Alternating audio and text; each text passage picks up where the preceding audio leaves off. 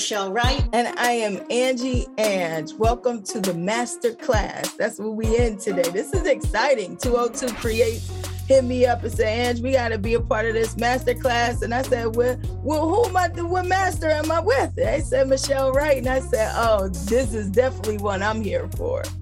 I was going to be here the same way, little sis, you know. And shout out to Mayor Muriel Bowser and Director Angie Gates for allowing us to celebrate, support, and educate the district's creatives through 202 Creates. I'm just excited about this, so let's get to it. Yes, I am. I am ready, and um, you know, it's funny because you always got to start off with the with the how did we come to be. Um, but I guess we start off with reading bios. You should I read your bio? Oh, you know what? I mean, if you want, if you want. because my my beginner story has you in it. So um, so I, I, will start with uh, the great Michelle Wright here, who I have the pleasure of doing this class with. Washington, D.C. She hosts a daily Sirius XM show on the Heart and Soul channel. She's the voice of their classical music channel, uh, one of the best voices I've ever heard on radio, man. Symphony Hall and hosts uh, various specials for Pandora Music. Michelle is co host and producer of the popular District Cable Network show, The 202. Uh, her one on one interview with legendary R&B group BBD won an Emmy Award for Outstanding Interview. It was the very first Emmy Award for uh, Washington, D.C.'s Office Of Cable Television, Film, Music, and Entertainment. Years of service and commitment to the community. She's received the Capital Cadillac Standard of Living Award, the Women of Prince George's Community Outreach Award, a Media Innovator Award, Billboard Pro and NATOA Award for Excellence. She currently serves on the board of the Peggy Beatrice Foundation, the one, the only Michelle Wright. All right, let me do my curtsy now. My curtsy now. Angie Ange, when I tell you about Angie Ange, reading this entire bio, it would take up uh, the majority of our time here. But I'll start a little bit uh, from a dreamer at Howard University to a voice heard around the country on the nationally syndicated Morning Hustle. She is, to me, uh, she epitomizes strong Black lead. You see that hashtag trending everywhere. Angie Ange has been there and been that from the moment I met her many, many years ago um, at a radio station that we were at together. Uh, she's a motivator. Um, she's been, you know, just just read the bio and, mm-hmm. and get, you know, Google her, uh, as they say, and you'll learn a whole lot more about Angie Ange. Again, it would take me too long to read all these paragraphs about you and your greatness, but I am really uh, excited and proud and honored to be here with you for this masterclass today. Absolutely. And I know had it not been for you when I first started, I, I don't know if I would have had the mental toughness to deal in the radio industry without mentors like yourself and DJ Flex and Adimu who kind of got me up, um, got schooled me up when I was just an intern. But how did you uh, get started? I think this is a question I've never asked you actually, how you actually got into radio. Well, um, I was on my way um, to go to law school, actually. I was studying um, to, to, take the LSAT, and um, after undergrad, that was my dad's intent for me to go to law school. Um, and I was writing for a small newspaper called the Columbia Flyer in Columbia, Maryland. And I remember uh, growing up listening to radio, and of course, I listened to my heroes like Donnie Simpson and Melvin Lindsay. However, I never thought that I could be that. I loved loved radio and loved hearing them, but I thought they just were um, just the personification of cool in every way. And I thought, well, you know, I'm not that cool. I'm not sure if I could do that. However, um, when I was writing for this paper in Columbia Flyer, I remember um, hearing this radio station that was a rebrand of an old radio station, WPGC. And I remember hearing all of the air talent just come on the radio and start talking. And I was used to being hearing things so uh, perfect in, informatics, you know, call letters and you know your spiel and really really quick. And I actually heard people talking to me, and I hear this guy going, "Whoa, that song was killer!" And that's when it hit me. You know how they say you get your aha when you get your aha? Mm-hmm. I had my aha hearing this guy named Albie Dee just being crazy on the radio. And I was like, I got to do that. And I've told this story and shared this with students when I taught classes, etc. Uh, but I started then on a mission to study and learn about radio and the business and figure a way to do what that guy was doing. So I became his phone friend on the request line and I started learning.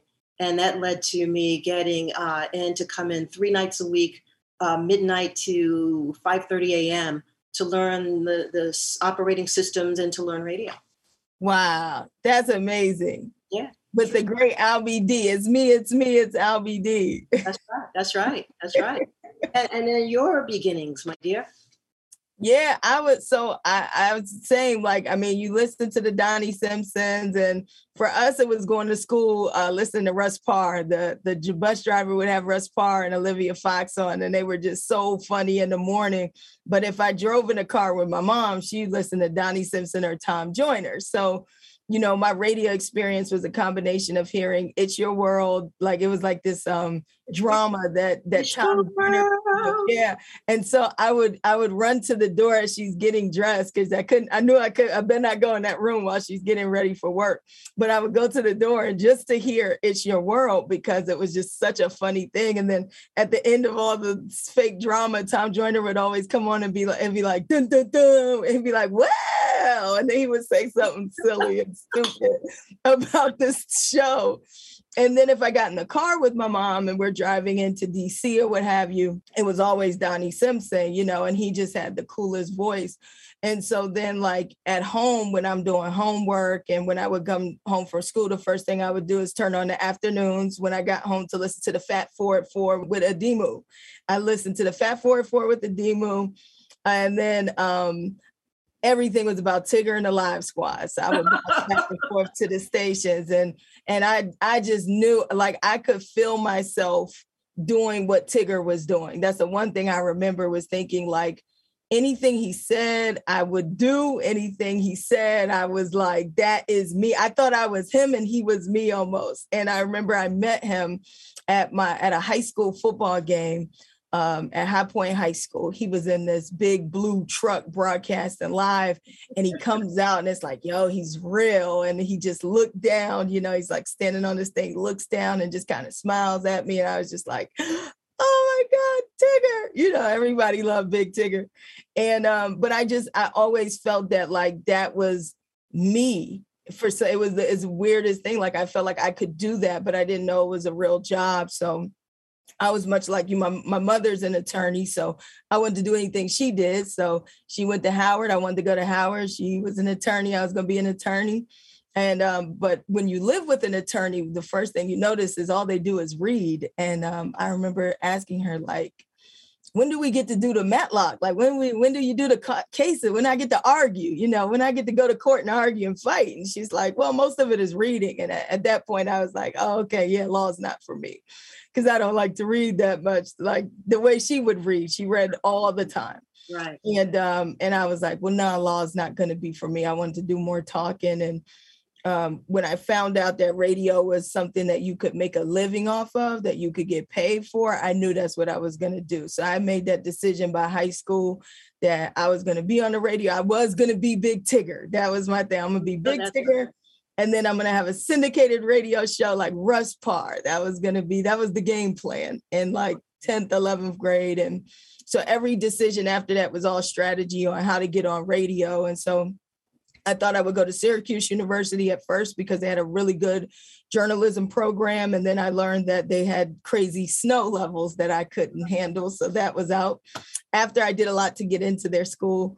Um, and then there was University of Maryland um, which was down the street from where I was kind of where I grew up at. And then there was Howard. And at first I was like, well, I don't want to go to Howard. I felt like being from Prince George's County, um, everything was was so black. And then growing up, my my parents are from DC, my grandparents in DC. So I was told that I just had some weird assumption that like going to a black school didn't make sense if you're from a black area because it wasn't realistic that i was i was convinced that I, I, I needed to be around white people so i can learn how to work in this white world that i'm going to be living in which is ridiculous because then i end up working for a black company but uh, you know i went to a black school black company from a black area uh, so yeah it was it was a warped sense of of like you know reality i think just making up stuff that wasn't really true and But you know, it, it's all good that you know you knew early. I knew early, yeah. You know, at first, you know, when I, I I went to Duke Ellington Performing Arts High School, mm-hmm. so I went from you know I kept changing my mind about what I was going to do. I was going to mm-hmm. go to Broadway. Um, I was a musician. I played in bands. I wrote music. I performed. I went on the road for a while. So I was going to do that, you know, and did I did all over. And then, you know, what's amazing is how our worlds collide and how all these dots connected because um, I talked about Albie Dee and PGC, and you talked about Donnie, and uh, and we've both gotten to work with these people. And Big Tigger, one of the ways that he got on was being immensely creative. That Albie Dee mm-hmm. would put him on the spot uh, because Tigger, he's just so gifted in so many ways, and he can rhyme. He can just like off the top. And Albie Dee would say, "Okay, these are the things that are going on at the station. Mm-hmm. I need you within this 60 second window rhyme everything wow. that's going on in the station on the spot. Tigger would do that. I wow. mean, so it was clear, it was evident from the beginning for a lot of us that Big Tigger's is a star and he needs to be on the radio. And that's kind of his beginnings as well. Yeah, yeah, and it's amazing how it all connects because I eventually, as I was interning, he came back, and um, after Adimu, I started under Adimu, and and that was amazing. And Adimu was the professional; he was like the ultimate professional. Right. So he was he was so smart and so smooth with how he how he operated within the industry. Yes. And then um, he brought me to Flex, who was the master of the game. He was my sensei. Yeah, that's right. He, yeah, he, was the Mr. Miyagi. So he, he had me with the wax on, wax off. yeah. Ever since, you know. yeah. So he really, he really showed me that, like, you know, it's not even it's not even the talent you know it really was a game and that was what's really frustrating especially as a woman trying to play a game that these men are playing yeah. and and the lack of you know respect either you got to try to be one of them and if you can't be one of them and you're yourself then it's like the misunderstanding of of everything and i remember like i would get to points where i'd be crying and stuff and flex would always be like you got to toughen up you got leather you got you got uh he said your, your skin is too soft you got to tighten up you know, I was like, I'm just trying to win. Like, I'm just trying to do everything I can. And like, everyone was playing this game. Everything was about playing a game. And you're thinking, why do I have to play a game? Like, why can't it just be off the merit of I'm talented, I love what I do? Like, and then there was you, and you were the calm, you were the most peaceful person in the in the place. Who it wasn't about the game, it was just about like telling me to kind of keep going, like that that you can do that, that you can do this. And I think that meant a lot, especially because I was always around men, minus you and Rain, essentially and Rain was trying to navigate that space as well. So she there was only but so much she could do too. And then there was you who kind of had that that piece, like you know, like ain't nothing they can do to to stop what you got going on. Like you're about to get wherever you're supposed to get, and that really meant a lot in a time where it just felt like one wrong move and you're out of the whole game and you don't even know what you did. exactly, exactly. You know, and it was clear that as women we need each other and totally. noticing and realizing you were taught by some of the OGs and the ma- the males uh, in a different way than I was protected and, and taught. You know, shout out to people like uh, Big Tigger that he always um, looked out for me along the way. I mean, we both went to the University of Maryland. I think he knew he wanted to be in entertainment then, but you know, again, I was on that academic path for a while. But yeah. Big Tigger, every time he got put on, I, I, I got to give him love he would put me on.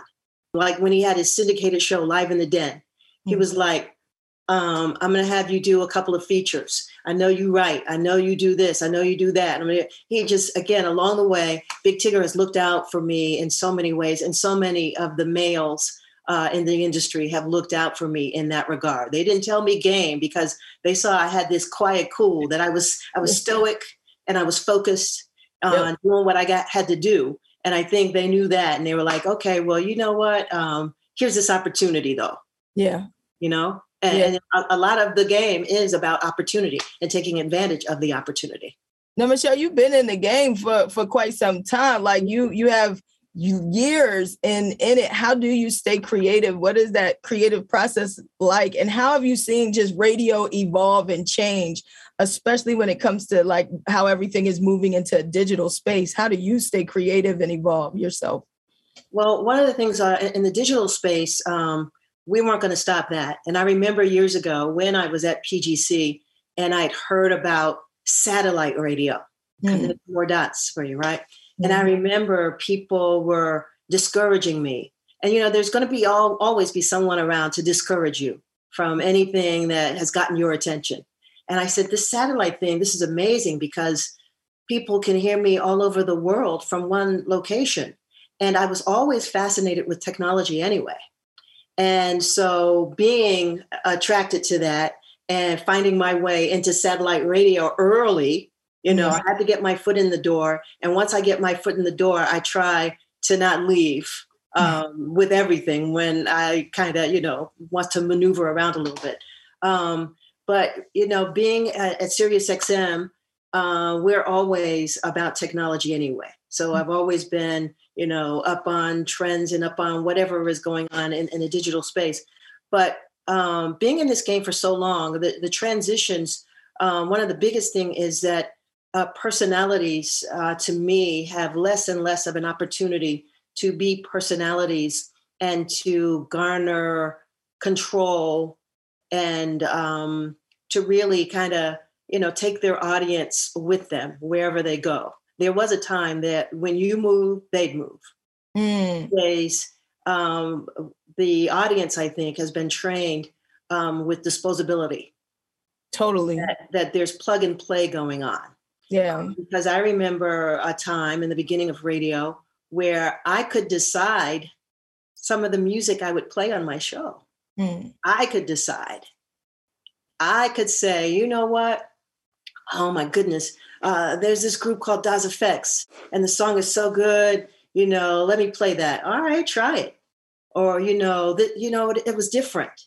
Now i'm gonna show you one of the big things i know this is when i know people don't know radio is when they're asking you to play their song or play this song or play that song. Lord, a lot of people don't know for those who aren't in the industry, like as talent, we don't have control. I've never known that feeling of being able to just pick a record and play it. Uh, in my career, it's always been controlled by um, our program directors. And so they're the ones who put the music together every day. When you when you come up to me and say, why do y'all play the same five songs every day, all day? It's not me. I'm not playing playing any of that. Well, I am, but I'm. Uh, it's programmed from the program director. Um, so to your point, like I, I thought, I always thought that was amazing. I, when I did overnights, which was like 2 a.m. to 6 a.m. shift, which is right before Donnie Simpson, I would watch Donnie come in and he'd look at the playlist, you know, for the day or the morning and be like, nope, not playing that, not playing that, not playing. And he'll be like, put that Stevie Wonder on. And it would just be like, like you can do that. Um, but he could do that but uh, no one else. You better not mess with or manipulate the the music, right? And it's all about playing the hits, just playing the hits. Exactly. And don't get me wrong, I could never do it to the extent that Donnie Simpson did. But um, you know, in, in, the early '90s, mm-hmm. um, that was an era where um, program directors, programmers understood that your taste was part of your personality. Mm so that you know my taste in music and vibe because you know that that's to me um, part of what my career was built on the vibe you get a certain vibe when yeah. you listen to me and you're gonna feel good and you're gonna you know ride and you're gonna discover some things and you know just vibe so mm-hmm. that um, if i'm given options if they're saying um, there are these uh, five new artists and um, among those five new artists there are five current artists and so you have 10 songs decide which ones you want to play this hour. Wow. I could do that, you know? And then they said, okay, so it's time to reminisce. Um, what, what's your vibe? I'm like, you know what? Today it's feeling kind of whatever. And, you know, I'm looking out the window. You know what? I think I want to play this. You know, let's drop some Phyllis wow. Hyman, You Know How to Love Me. And of course, I miss that. However, I understand how the business of radio has changed things and everything being a business everything has a dictate and yeah. that dictate is tied to technology so you know the technology has its pluses and minuses mm-hmm. um, but we couldn't stop this evolution uh, we just have to find ways to exist in it like when um, things changed from the handwritten diary to uh, record ratings for stations to um, you know the um, monitors and you had to condense your time you know uh, i remember a lot of um, or you, you couldn't talk as long you know your breaks had to be shortened i yeah. remember a lot of uh, my friends in radio they'd be complaining they're like oh man they're just trying to shut me up whatever i was like no they're forcing you to be more creative because mm-hmm. then you have to find better ways and more concise ways to be you and to get yeah. that across you know yeah. yeah looking at at at those restrictions a lot of times as like obstacles finding your way around it um, and and that requires the ultimate creativity and so i think when you get into your head about what they're not letting you do, what they're not allowing, uh, or ha- feeling like they're trying to stop you, um, then you inadvertently you kind of stop yourself. Right. But when you look at it as okay, they can't stop me, and uh, okay, this is the restriction. This is what I can do around it. You'll find that you actually elevate your talent elevates in such ways that that that's how you stay in the game longer. Is is that ability to evolve. Would you say, Michelle, too? I, I'm curious about this from your perspective the ability to continue to stay connected with your audience because of social media. One of my biggest gripes with radio used to be when they would just up and fire somebody and like today I'm listening to you and then tomorrow it's like the person never existed. There was right. never like very rarely does a radio personality get to say goodbye. It's just I would listen and the next day somebody else would be on or music would be playing and they just act like you never existed. But it feels like having social media and having your following, you can in some ways continue to engage them eh, through your other moves. What say you on that? Yeah, I agree completely on that. And one of the other things I would say is that I would suggest to not get so caught up in call letters, companies, because uh, those things cannot love you back. Right. They, they just can't and they won't. So that there is an art to the deal. And at your beginnings, when someone is trying to entice you to belong to them, that's when you ask for that thing that you think has been elusive and that you think is important to you. Think about your exit strategy. I would advise that whenever you do a new deal, you talk about and address then that way out. Mm. So while you're talking about how much am I going to get paid, you know, what shift am I going to have? You say, whatever you give me that tap on the shoulder and say, this is it, let me say goodbye. Mm. I want that as part of my deal. I want to be able to say goodbye. Yeah. You both come to terms on, you know, making sure, of course, and your professional is going to be respectful, whatever, but you're not going to get what you don't ask for. Yeah. If you don't ask to be able to say goodbye, you're not going to get to say goodbye. Again, they're never going to tap you on the shoulder and say, "This is coming in two weeks." your your your email access is, you know, just done. your card doesn't open that door anymore. You know, it's just over. Yeah, and they're escorting you downstairs with security as if you didn't just work there for 10 years. no, but, but, you know, as a process, you know, sometimes it, it's, uh, I've always told students as well that um, in industry, especially entertainment industry, um, you got to think of it as um, a balloon. Blows the power, blows that air into the balloon, but they never tie the end, they hold on to it. Mm. Because whenever they want, they release it and then you flutter all over the place. Mm. There is, you know, some embarrassment, and, you know, and all that kind of stuff And the displays, the way that things are handled when you're in the public eye. Yeah. But that's the game. That's the game. And and speaking of the game too, Michelle, like one of the hardest parts within the game is what happens when the game is kind of over for the day, right? Which is about the balance of it all, right? Trying to balance work life, um, personal life, family life. How have you been able to do that throughout your career um, in terms of keeping balance and keeping yourself just in a peaceful place? Because again, you're probably the coolest person. Uh, the calmest, coolest person. It could be everyone's on fire. It could be a whole tornado, and you still manage to, at all times, just keep things together.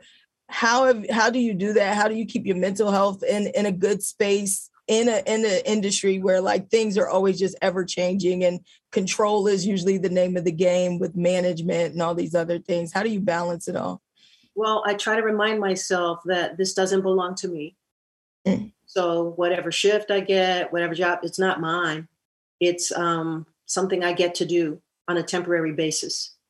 And then I also, um, from an early age, I, I, I knew to listen to myself.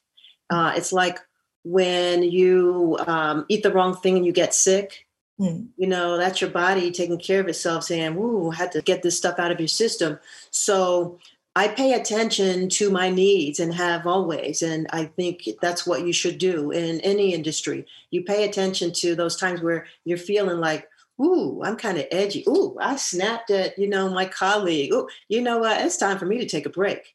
And yeah. then you take it. And you remember that you don't owe anyone an explanation. Uh, you can't know what's in my head unless I tell you. So you keep things to yourself and you just remember where you work is where you work. Mm. And your family is everything. And your family understands that they may not get the majority of their time, but you are darn sure give them some of your time. You know, you just you find ways because sometimes you know there'll be things that take up the majority of your time, and sometimes they'll be less, and then those scales will tip, you know, and go back and forth. So you, you just find your way by listening to yourself. How do, how do you do it? How do you balance?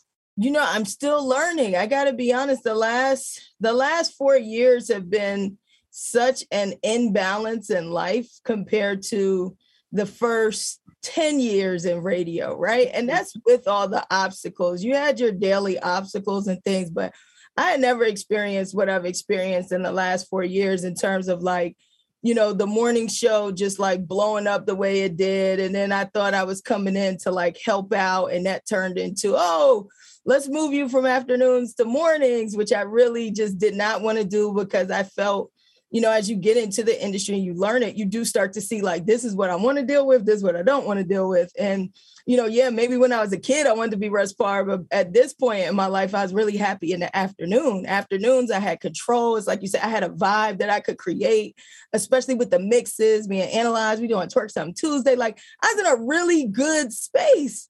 Mm-hmm. And then comes the morning show, and I did not want to do it.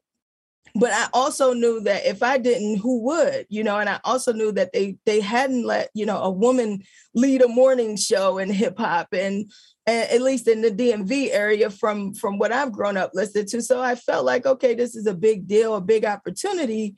And I took it, and life just was so unbalanced because everything I knew I didn't want to deal with, now I had the responsibility of dealing with. When you have a your, especially when it's your own morning show, it's named after you.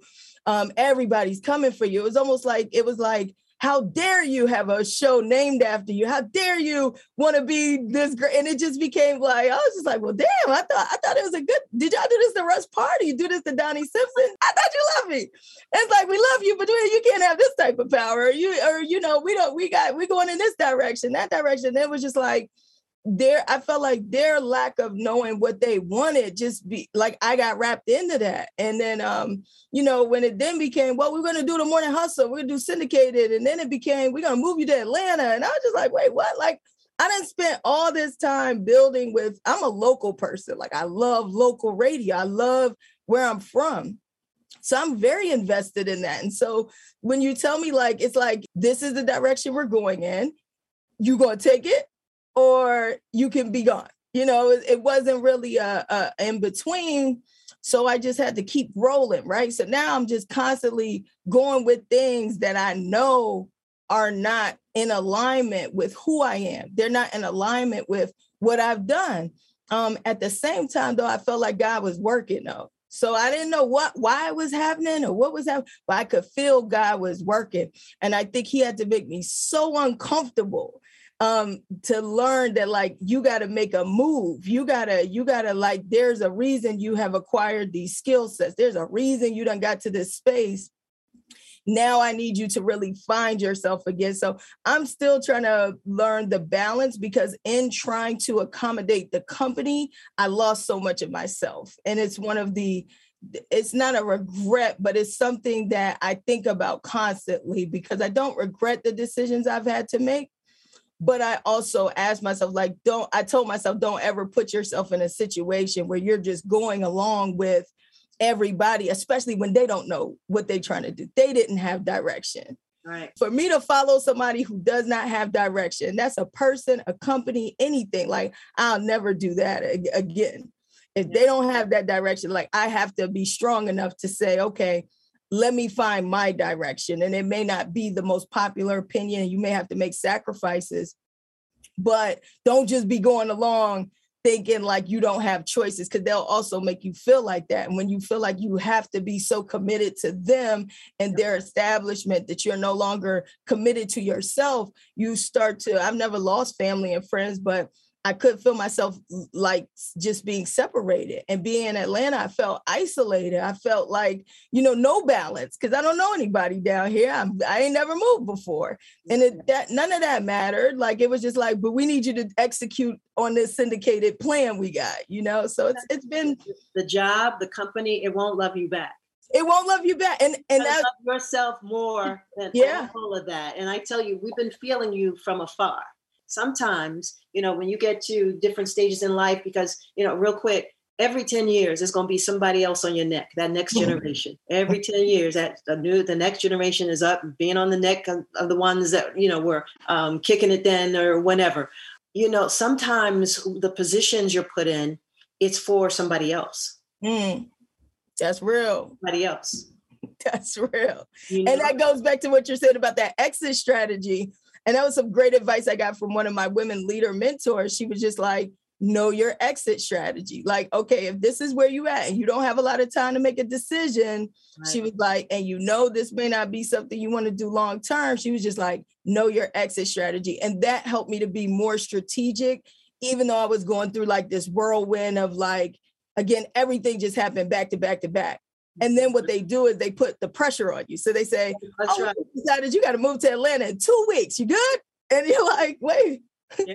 and they're like, we're going to go head down there, find you an apartment, pick it out, move your whole life. You're good, right? You okay? Because if you're not, you know, well, we'll try to figure it out, but no guarantees because this is what we're doing. And it was just like, dang, like, but that's when she told me to know my exit strategy, it did help me to to say, okay, let me let me step back and let me he goes back to playing the game let me figure out like how how i'm to use this to my benefit and um the biggest part of it was how do we financially make sure that we're good because ultimately when this is your livelihood there also isn't like these it's not that easy to just walk away and say forget this because it's not going the way I want it to go. So let that kind of transitions us into financial literacy. I know you're really into it. Oh, yeah, you too. What, what type of uh yeah I, I love financial literacy stuff. Um what what type of things have you been able to learn throughout your journey? Just you know because radio can be extremely lucrative and then like you said one minute you could be at the height of it financially and then see some financial lows. So talk to us a little bit about your financial literacy journey.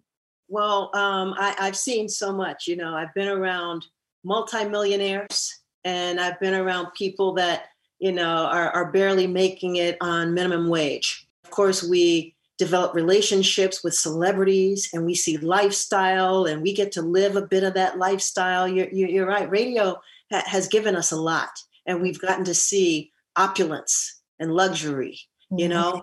Um, and I really didn't look at it as seeing money though, and seeing the opportunity to create and develop a pattern of money and creation of resources and assets to be able to share, hmm. which is important to me until I re- will never forget this. Um, Donnie Simpson, um, who was one of my first close friends that was a millionaire. uh, you know, he mentored me too. And I, I, remember just being able to hang out at his house and being like, wow, this is Donnie Simpson, I'm here. But I remember Donnie, he used to do these things when he left KYS and he came over to w, WPGC.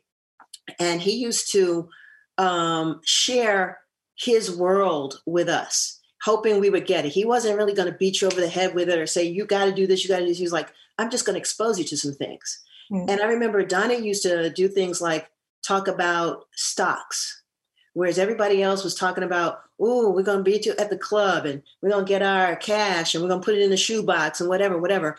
Donnie was like, yeah, you know, there are these stocks, and I buy, you know, a certain number of shares of stocks per year, and you know, I'm friends with um, uh, the president of Bank of America, whatever. And he had this guy come in, and anybody who wanted to, we could sit in and just learn about finances in that world. And this wow. guy talked to us about stocks and everything. And I had my aha then because Donnie told us that what he would buy and um, the reasons he would buy certain companies. And I remember it was me and Chris Paul were in there. Shout out to Chris Paul and Huggy Lowdown and a couple of other people. Everybody didn't want to want to attend. Um, and uh, Chris said to me, he said, "Oh, we don't have it like Donnie. We can't afford to buy any stocks." Mm. And in that moment, man, that that brilliant side of me just kicked in, and I said, "But it's relative." I was like, if he can buy a hundred thousand shares, you know, with our bonuses, we could buy a hundred shares. Mm. And from that point on, I used to think about everything in the financial world in terms of relativity. Mm. And I was like, do what you can where you are, and yeah. then and then share it. Because again, one of the things that is so important to me is to see us as a people develop a pattern and practice of uh, owning, controlling uh, resources to create an economy and to share it with each other and to pass it down generation to generation and generation. So um, from there, back then in the early 90s, um, because one of my first computers that I bought for myself was an Apple computer, I mm. started back then buying shares of Apple. Wow.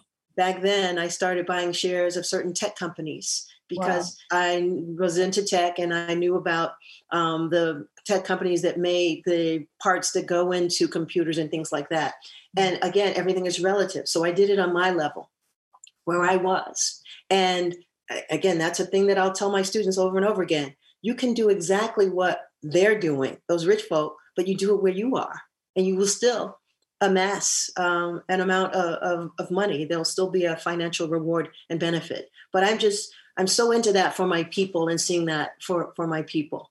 Yeah, no, that's amazing. That's amazing that you guys saw saw that early on. I think I think there's something to be said about acquiring assets as early as you can yeah. um, to see that. And a lot of times you don't really see the the benefit in the first couple years. It's it's I always say it's after like the seven to ten year mark that I really started to see uh, my that compound interest start to really work on investments. And I think some of the smartest thing I come from a family of um, CPAs, so financial advisors, and my aunt was a financial advisor. And I just I would always keep it real simple. I'm like, Auntie, how do I get rich? I just I just need to get rich. Like you know, just how do I do that? Just show me to like I could just put it in some some fund and it was good and I'd be rich tomorrow. And she would always tell me, she would always say one thing every time I ask her how I'm supposed to get rich. She said, It's not what you make, it's what you keep.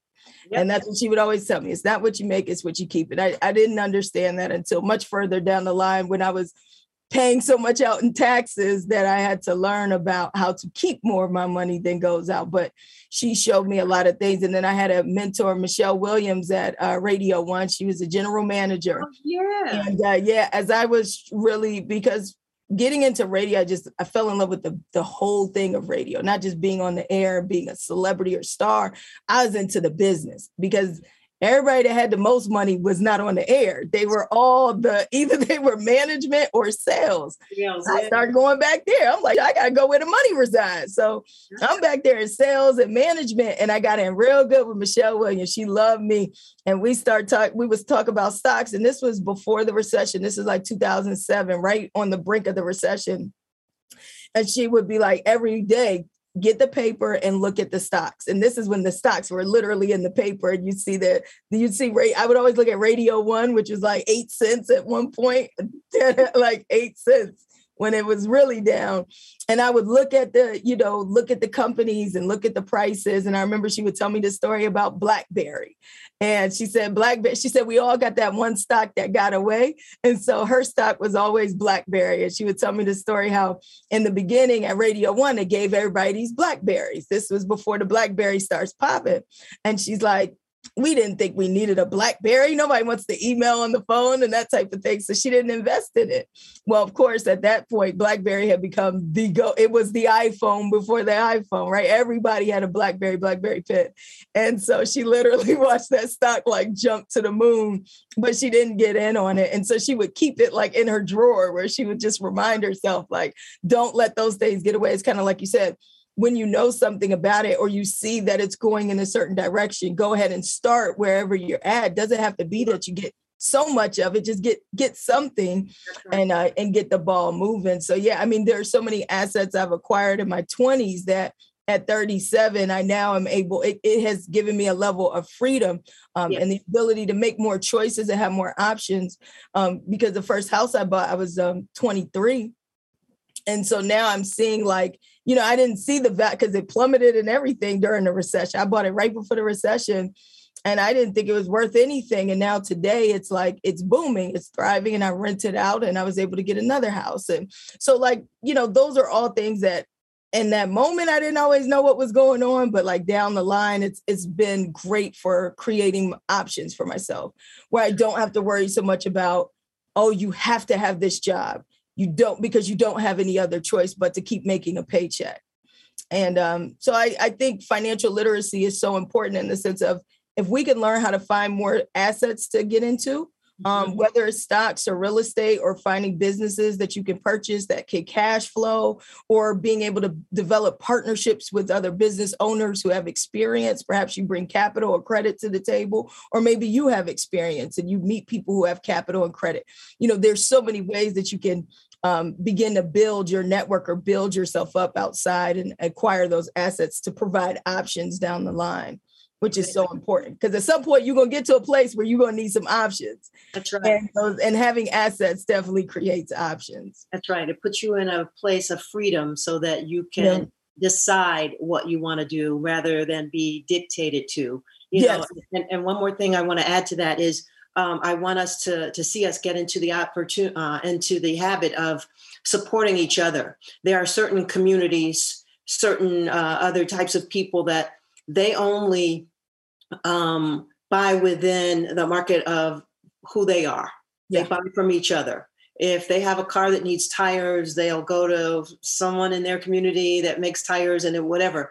And I'd love to see us do more of that. You yeah. know, sometimes we go outside of our communities, you know, and we're like, okay, well, let me go and get this. Like, no, this is how we build a real community and not just have um, as Dr. Claude Anderson said in one of his books, not just have neighborhoods, that yeah. we have actual communities that are self-sustaining, self-supporting, that kind of thing. Yeah, I definitely think we're getting there. The tech, the beauty of the technology is people want to support black owned they search for mm-hmm. black owned and it's like we're starting to get those words out shout out to my girl angel from the spice suite like i've watched her build angel, that's my cream sister yeah it's so cool to see how she's developed this and built this community um, around her spice shop. Yeah. And it's just like she's utilized social media to to do that, and people want to support her from around the world. And and it is like you know I wouldn't have known about it if it didn't pop up on my timeline and then i was able to go and buy spices and stuff for for my grandma and for myself and it was pretty it's, it's pretty awesome honestly, if someone said, I want to get in radio, Michelle right how do I do that? One, would you even recommend they try to get a radio job in this climate? Uh, and two, if so, talk talk to people a little bit about an air check and what that means to us in the radio world and, and how to prepare it. Uh, an air check is um, an audio capture of your moments on the air. And it is usually um, under five minutes or sometimes these days uh, within a minute. But it is those times those moments that you talk on the air all captured and pieced together uh, sort of like um, i guess a mix or something. Um, but i think these days an air check uh, is not a requirement mm-hmm. Um, to get on the radio or get into radio and i think radio is still an excellent field because you can leverage um, a position on the radio into so many things. And mm-hmm. being um, on radio, in radio, in any media, it gets you an access to people and to things and to information that you wouldn't get that being an outsider.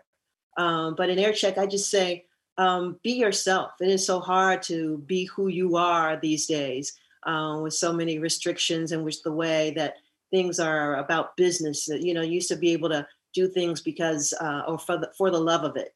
Mm-hmm. Now you gotta do it for the next move. Yeah, yeah, that's real, man. You said something there, like yeah, going from do- and I think that's been a big um, learning experience or learning curve for me is I feel like I came into some doing something I love and like I was so passionate about like I love the art of radio. And now like I'm in a place where like people just be doing whatever on the board. No one's saying anything I mean I come from an era where you'd have messed up on a radio board or you'd have messed up a break and somebody's on that phone in you. Like what was it? Because they, nobody cares. Yeah I was like, I done spent all these years mastering this craft, this art that I so love.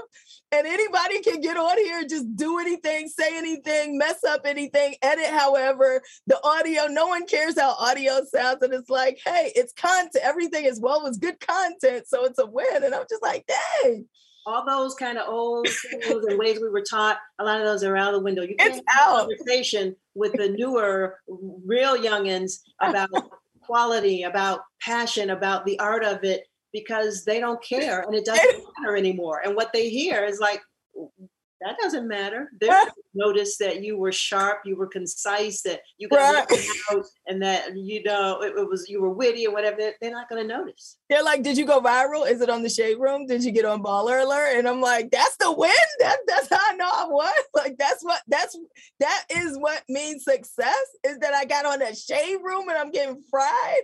Yes. yes. And I'm like, wow. But that told me, like, you know, okay, you're getting to a point where you're going to have to transition. Yeah. And I don't know if you ever thought about management, uh, Michelle, but I know at one point I got into a program here at Radio One, um, which is an incredible program for for managers. Yeah. And they gave me an exception. I wasn't a manager, but like I was like the team leader. So, you know, I was kind of like in that space, I think, to kind of train. I think they felt like I could do management or whatnot. And so I got into the program, incredible program about how to be just a good manager, a good leader. You know, a manager is like a coach essentially. And you're there to really guide and support your team through setbacks, guide and support your team um, in their careers and whatnot and um, you know i just remember thinking like man this is this is really cool i like the idea of of being like a coach um, in a lot of ways because I didn't really care so much about this idea of being the talking head or trying to go viral on the shade room. Like I more so cared about like maintaining the quality and the ethic of talent so that and increasing our value in a way where like we can continue to capitalize. So have you ever thought about management? And uh if so, like, you know, what would that what does that look like? What's good and bad in management for you? Well, um, in terms of being a manager with a company, um, I've explored that route a couple of times, and certain aspects of it were just unappetizing for me. Yeah. Um, you know, like you said earlier, the radio business, I mean, it is a game. And being a manager, there's a type of gaming that goes on and that has to go on that I just don't personally want any parts of. Gotcha um, I am more inclined to um, uh, just care for my people in a certain way and let you know, you know what, I, am not going to uh, go along with this. And so rather than not going along with it and bucking the system, I, I, shouldn't go in that area because again, there there's certain things you know how managers you know they'll operate. They're like, you know there's they're void of compassion void of i mean just every kind of feeling like well this is the way it works and this is how it does. I don't care that you know mama just died uh, this happened whatever this has got to be done. And that part of those things with management is not good for me. So i prefer i love coaching and i love teaching the two yeah. things that i still do and always have done. So that's more of it for me. Yeah. How do you kind of manage your managers. I think this is an important lesson for anybody watching in whatever field you're in because, you know, with radio, the people come and go from talent to management as well. So I'm sure you've had many a program director, many different types of managers. How how do you navigate or how have you dealt with your management and manage your management? What would you say to that? Well, I have to just pay attention to the cues they give me because you're right, things change. And when one management team um, is the team that you came in under, mm-hmm. if that management team changes, things could change for you. Totally. So you just gotta keep your eyes and ears open, and you know, be aware of things. um, and understand and recognize. And um, you know, people have different styles. I know the particular styles that um, I'm, you know, more amenable to, and the, the styles that I'm not crazy about. Mm-hmm. So, um, I, you know, you just do what you have to do and stay out of the way. But you know, the beauty about how I am able to do what I still do to this day is that um, we kind of manage ourselves. Yep. You know, um, so I appreciate that. and and what would you like to see change in the media entertainment industry you know how can the media be more supportive of of talent and um you know of of upcoming talent as well i think um it's the individual's responsibility hmm. um, media doesn't really have a responsibility to the individual even though we want them to we would like them to um, but the way that things are now that you can create anything you want you don't have to wait on anyone um, to allow you to do something. You want to create a, a, show, you go ahead and start on YouTube. You yep. want to talk to someone, you know, kick off a podcast. There are tools, free tools, so that anyone can do that at any time. So um, I see people doing it for themselves, and that is the way the world works. Um, nobody's going to come along and rescue you if someone does happen to you know give you an opportunity or give you linda a helping hand that's wonderful and you know it's great that we do that for each other but you, you got to do it for yourself. You cannot expect media or rely on media to do it for you. Yeah. No i agree. I, i've always felt like technology is the great equalizer right now. Whether it's wealth opportunity technology is the equalizer. And kudos to you for always being on the forefront of interest in terms of technology and delving into it and staying on top of it. Like you said, like you're one of the first people I know that was doing like Sirius XM when, you know, it wasn't it wasn't what it is today and you've you've grown in that. And so um, yeah, I think the technology space, that if you focus on the technology behind whatever it is you're doing, whether it's music, whether it's radio, production, if you really focus on again finding those tools and getting yourself started, you really don't need any anybody or anything. You could you just gotta have a desire and get started and be able to try to ride out consistently. You know, that's the goal too, is the consistency of it it's I can't tell you how many podcasts I've produced where everybody's always excited. You know, they're excited to be on this microphone and be a talking head and do what they just watched on Instagram. But by like, I always tell people, I'll give you 10 episodes because I'll produce and create podcasts and help with development and stuff. And I'll do consulting on them and whatnot. And I say, I'm with you for 10 episodes. If you still want to do it after 10, all right. But most people, they by episode seven, they're over it. Right. You know. sooner or, yeah, sooner. or sooner. If they, I'm surprised when they get to episode seven, and usually by episode eight, nine, ten, we're barely in the game, you know, because again, a lot of things look great on Instagram and you see the success, but you don't realize a lot of people who are so successful right now have been for years doing that. Joe Rogan, which is a name I hear all the time in podcasting, right? Everyone talks about Joe Rogan. People don't realize Joe Rogan was doing that Joe Rogan podcast before podcasting was was what it is today. And so he when you start and you stay consistent, it, it's about writing it out until it does get to where where you can envision it being. But let me tell you a huge example of that. Uh-huh. Take advantage of social media, stay with it. Um, I remember um, from my friend, you know Pierre Johnson, maybe. What Pierre mm-hmm. Johnson. I remember Pierre Johnson went to her house to um, have his first tomato sandwich. Tabitha Brown has been consistent and stay on her darn journey and look at where she is now. I mean, yeah. Tabitha owns the world pretty much. Yeah. You know, another open. example is a young lady from the DMV area named um, Alex Elle. And I remember Alex Elle. She, I started talking to her. She was just getting started, and her little daughter Charlie, I think, was like a baby when I first met Alex. And she had such a passion for wanting to share how she had healed herself and mm-hmm. positive affirmation and and wanting to do programs for young women and all this she had these you know she just had things that she was doing and next thing you know she translated that into books and she has this massive following on on um on social media that allows her to tour the world and just being authentically who she is. Yeah. Um, and it's it's just amazing to see. You know, you you have people every day building their brands from scratch. Uh, and I think as long as it's authentic to you, there's like no heights. Like you, it, forget having to be on the radio, forget having to have a hit. So many artists come to me talking about how do I get my song on the radio? I'm just thinking, yo, if you would just focus on building your network, building your group, be big in your neighborhood, be big in your community, and then see where that goes. I watch, I watched Chance the Rapper before he ever had a hit sell out the Fillmore. And I'm like, yeah. how are these artists selling out venues with no radio records? But that's where we're at now. So it's just it's amazing what you can do if you focus authentically uh, on creating for you and the people that will understand and relate to you because it's only a matter of time if you're consistent.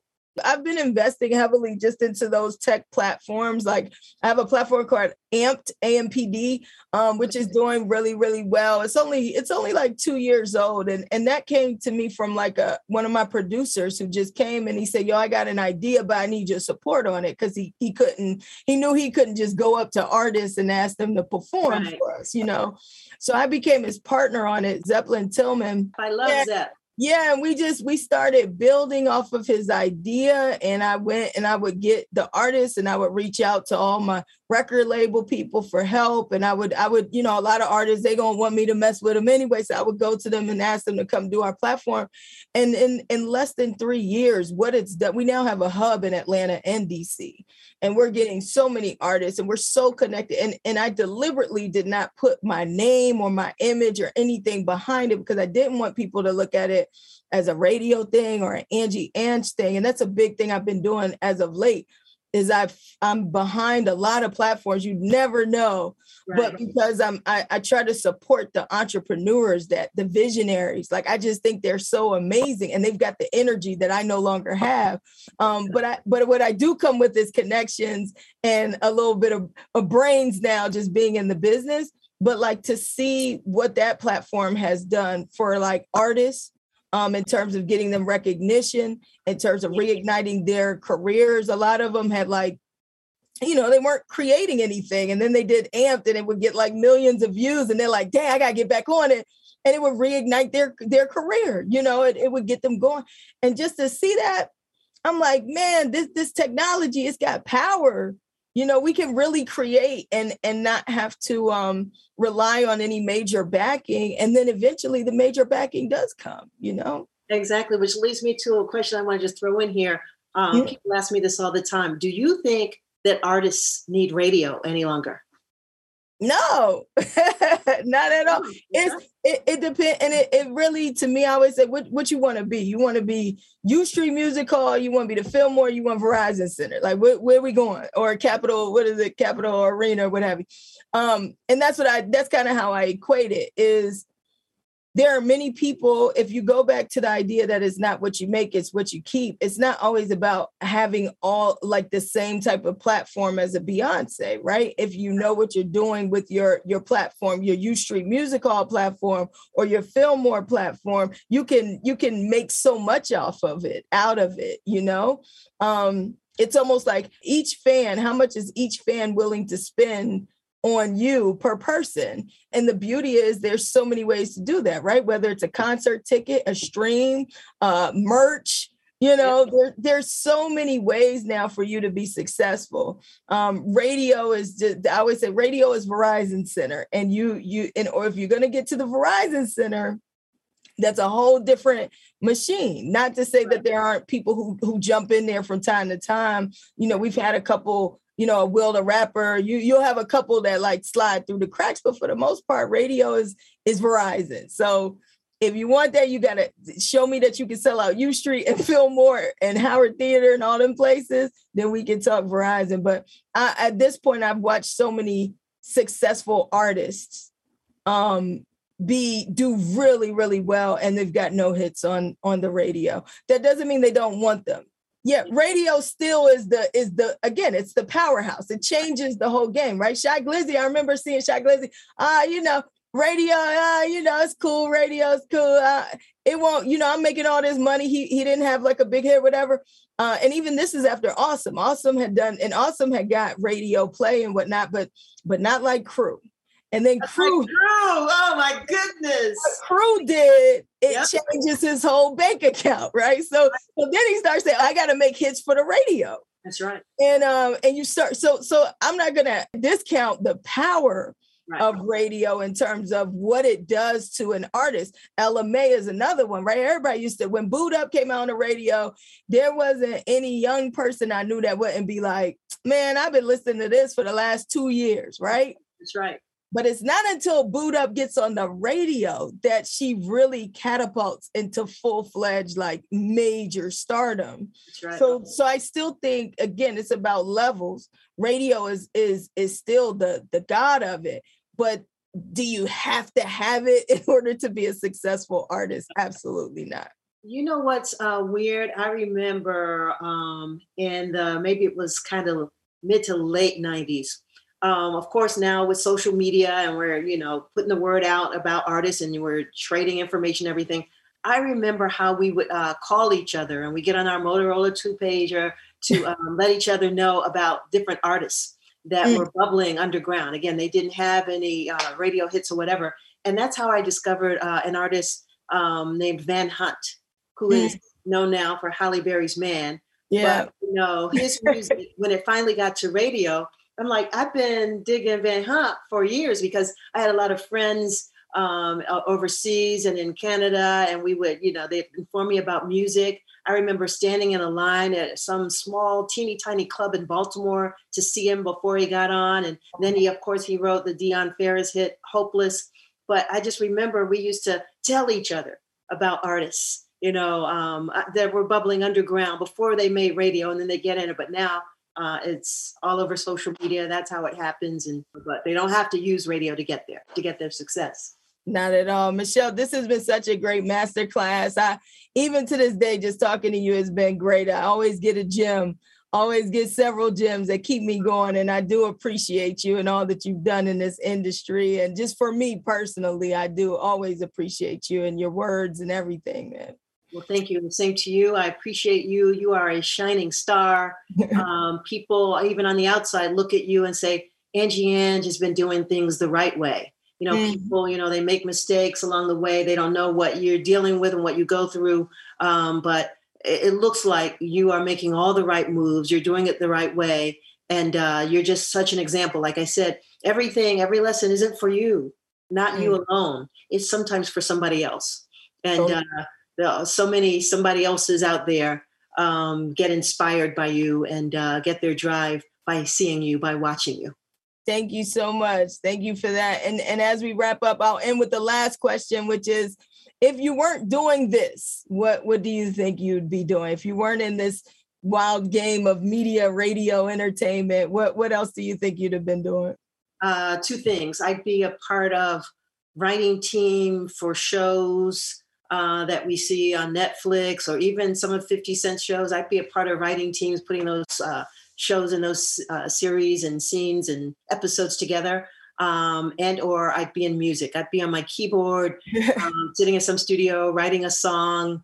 Um, you know, not necessarily singing, but you mm-hmm. know, I'd be writing. I'd be making music because music is one of those things to me that it just lasts forever and it hits everyone, no matter who you are.